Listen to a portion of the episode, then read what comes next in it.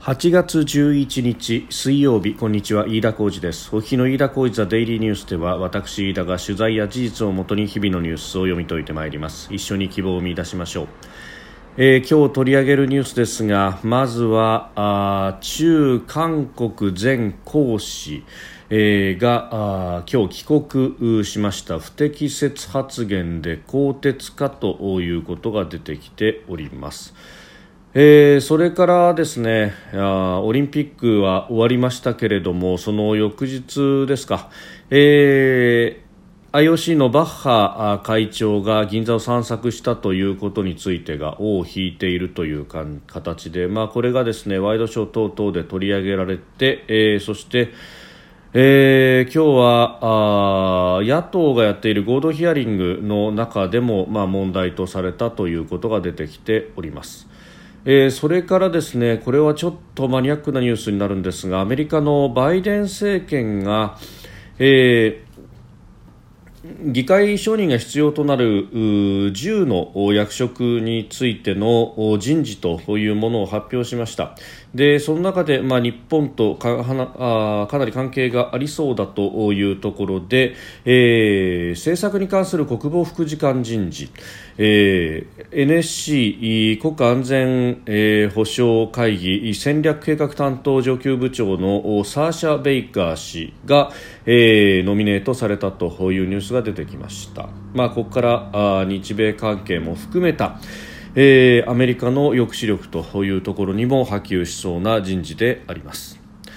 えー、収録しておりますのは8月11日日本時間の夕方5時40分というところです。すでに東京の市場閉まっております。日経平均株価の終値は昨日と比べ182円36銭高。2万8000飛び70円51銭で取引を終えております。えー、終値で2万8000円台回復は7月16日以来4日続伸となっております。えー、ダウ平均が上がったそれから企業決算でまあ良かった企業というのを中心として相場を押し上げたということでありました。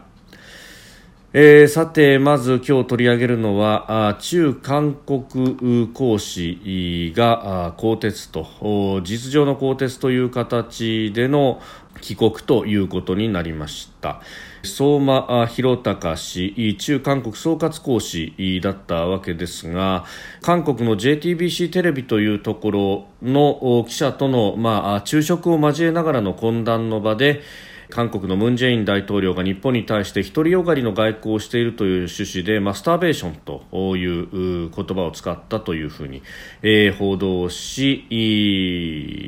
まあ、これを韓国側が大きく問題視したということでありました。もともとですねこの懇談というものがオフレコだったというところですが、まあ、韓国のメディアはそもそも論として、えー、まあえー、これをですね、まあ、あのオフレコではあるけれども報じるという、まあ、そもそもとして悪意を持ってこう近寄ってくるというところにおいてですね、まあ、この相馬講師はもともと韓国語が非常に堪能な方でもいらっしゃるということそして、えー、記者に対しても非常にフレンドリーだったというようなことで、まあ、気を許した形でしかも、まあ、オフレコの場であるからということでざっくばらんな話をしたところ、まあ、恩をあだで返されたという形になったと。ということであります、えー、これかつてもですね、まあ、オフレコ破りでそれがスキャンダルになってということは、まあ、いろんなところであったわけですけれども紳士協定的なところがですね、まあ、雰囲気としてこの社会全体としてえー、日本政府に対して非常に、えー、悪意を持って、もともと性アクセスのような形で、えー、見るというところが、まあ、あのアメ海外でももちろんあるしあるいは日本国内でも、えー、そういった地域もあるという中でですね非常にいい発言というものに、気をつけなければならないところで、まあ、地雷を踏んでしまったというようなことになりました。まあ、ただ、まあ、こういったこのオフレコでの発言についてですね、えー、それを、まあ、報道機関がスキャンダル的に報じるのみならず、まあ、それをですね、この場合は韓国の政府の側も、えー、ちょうどこのタイミングというのがオリンピック直前で、えー、ムン・ジェイン大統領が訪日するかしないかあというところで、まあ、訪日するにしても、えー、果実が取れないだろうということで、まあ、韓国政府としてしては渡りに船のようにですねこれを口実にして、ね、訪日をキャンセルすると、えー、いうことに使ったと。で、えー、しかもですね報じる前にまあ、だいぶこれタイムラグがあったというようなこともあり、えー、そして、まあ、この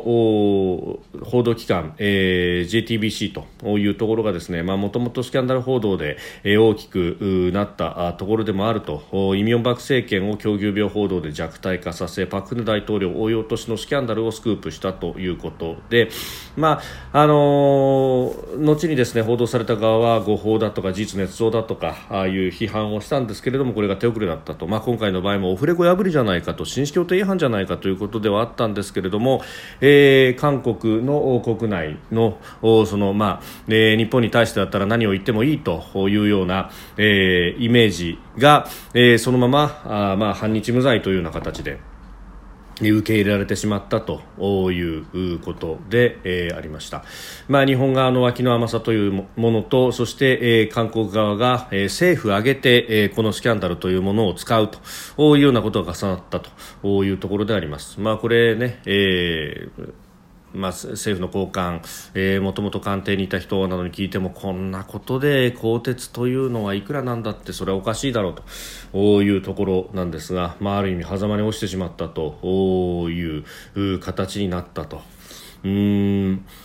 これで更迭と実情の更迭というふうに報じる方もですね、まあ、これでこの相馬講師のキャリアに傷がついてしまうということになるのは甚だ気の毒だろう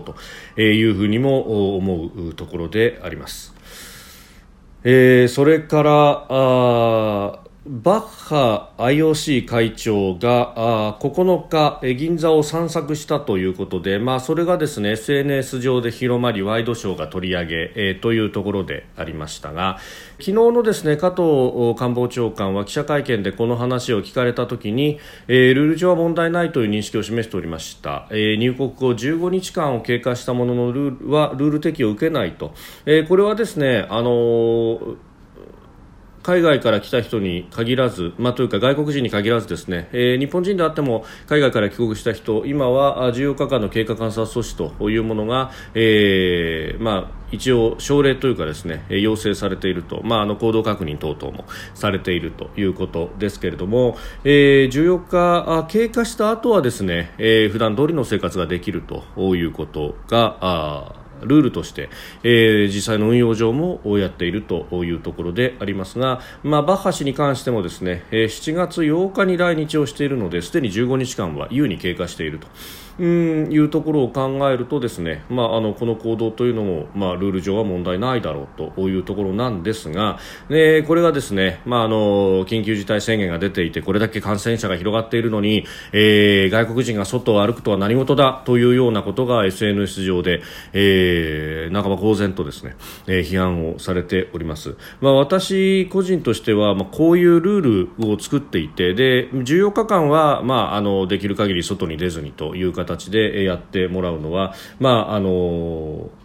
致し方ないところであろうと思いますがそれを経過した人であるならば、えー、別にいちいち外に出ることで目くじらを立てる必要はなかろうと思います。しかも、まあ、バッハ氏もですね、えー、2回のワクチン接種が終わっているということを考えると、えー、むしろですね、えワクチン接種をせずに、え銀座で買い物をしている日本人と比べるとどちらにリスクがあるのかということも合わせて考えるとですね、え何か外国人恐怖症のようなものが、え発露してしまっているるのではないかということを私はむしろこの社会の、ね、ありようを危惧するところでありますし、まあ、そして一方でですね、まあ、ただそういった批判を、まあ、一般の方々が思ってするというのは、まあ、これは言論の自由もありますし、えー、止めるものではないと思いますが他方ですね、えー政策を決める立場にあるような人が、えー、そういったことを言うというのはちょっとどうなんだろうなと思うのが、えー、立憲民主党の蓮舫氏がですね今日ツイッターで、え、このバッハ氏の銀座訪問にあたってオリパラ特権で公私混同があったのか、え、バッハ会長の銀座訪問には不要不急の判断となぜかはっきり擁護する、え、丸川大臣はこの件には調査中と逃げましたというような、え、ことでですね、まああのそのバカ氏の銀座訪問について擁護も何もというところなんだろうと思うんですがうーんなんともですねこういうこう、まあ、自粛警察をこう容認しそして、まあ後押しするような発言を、まあ、公党たるですね野党第一党のしかも幹部が、えー、行うということが私はうん全く健全ではなかろうというふうに思います、まあ、お立場的に代表代行でもいらっしゃると、えー、いうことを考えるとですね、あのであるならばきちっと外出を禁止するなりというのを法律で作るなりと、まあ、あるいは法律で、えー、できないということであればですね、えー、憲法改正まで視野に入れてという議論をすればいい話なんですが、えー、そういうところは一足飛びにしてとにかく外に出る外国人がけしからんみたいな話というのはこれはですねあのそもそも、まあ、法法律以外のところで、えー、けしからん罪の適用みたいなものというのは非常に、まあ、あの法治国家として、えー、こういうことをやってはいけないだろうと思いますしそれを立法府のしかも幹野党の幹部である人が、えー、公にするというのは、まあ、私は少しいささかですね、えー、これは限が過ぎるんではないかということを思うところであります。さあそれから、えー、アメリカ、バイデン政権ホワイトハウスがですね、えー、議会承認が必要なあ10の、えー、ポストに関して、えー、候補者を発表いたしました。でその中で、えーまあ、安全保障関係の方々が注目している人事というのが、えー、国防副次官政策担当の国防副次官に、えー、NSC 国家安全保障会議戦略計画担当上級部長のサーシャ・ベーカー氏を、えー、当てるという人事が発表されました、えー、この方エリザベス・ウォーレン上院議員の安全保障担当補佐官もされていたということで、まあ、非常にですね、まあ、アメリカ民主党内でも、まあ、左派にに属するような方であるというところであります。でこのですね、えーまあ国防総省の中の、まあ、重要なポジションにつくということでありますがあの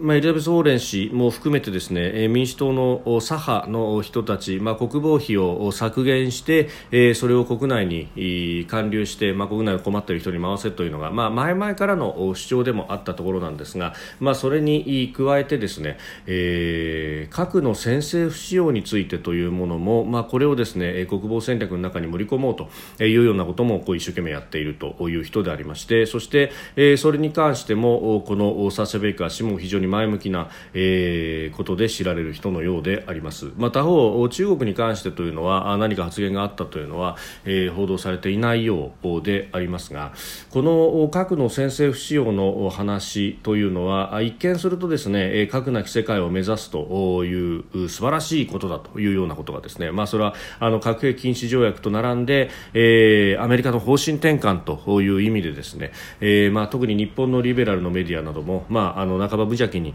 えー、これを称賛する向きもありますが、えー、他方ですね、えー、じゃあ先制不使用になるということになると、えー、一方でその核の傘アメリカの核の傘によって、えー、守られている面のある日本にとってはもう人事ではないどころかですねむしろアメリカ本土以上に影響を受けるということをこれ考えなければいけないということであります。そうでなくても中国など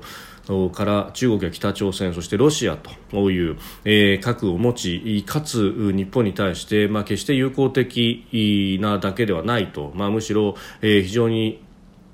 安全保障上も脅威であるという国が、えー、連なっている中で、えー、この国をどう守っていくかという時にですね、えー抑止力というものはうんこれがですね、まあ、あの戦争の引き金になるとか、まあ、とかく悪く言われることの方が多かったりもするわけですがただですね、えー、これがあってお互いに、まあ、あ核兵器を撃たないという状態が続くんであればですね、えー、それはあのー非常に人の命を守るという意味で、まあ、倫理的な、まあ、価値観もある議論のはずであります、えー、結局、この核の不使用先制不使用というものを宣言してしまった、えー、時に、えー、じゃあ本土アメリカの本土にも仕掛けることができるんじゃないかとかあるいは、えー、その同盟国に関してはより使用が容易になるのではないかというようなことが、まあ、議論されてもおかしくないというところであります、まあ、あのもちろん使用されてしまってはこれは惨劇ということにもなりますが、えー、抑止力でもってお互いに使用させないというこの力が働けばそれは、えーまあ、核という絶対悪であることはまあ間違いはないところですが、えー、お互いにそれを使用させない状態が続くということが、まあ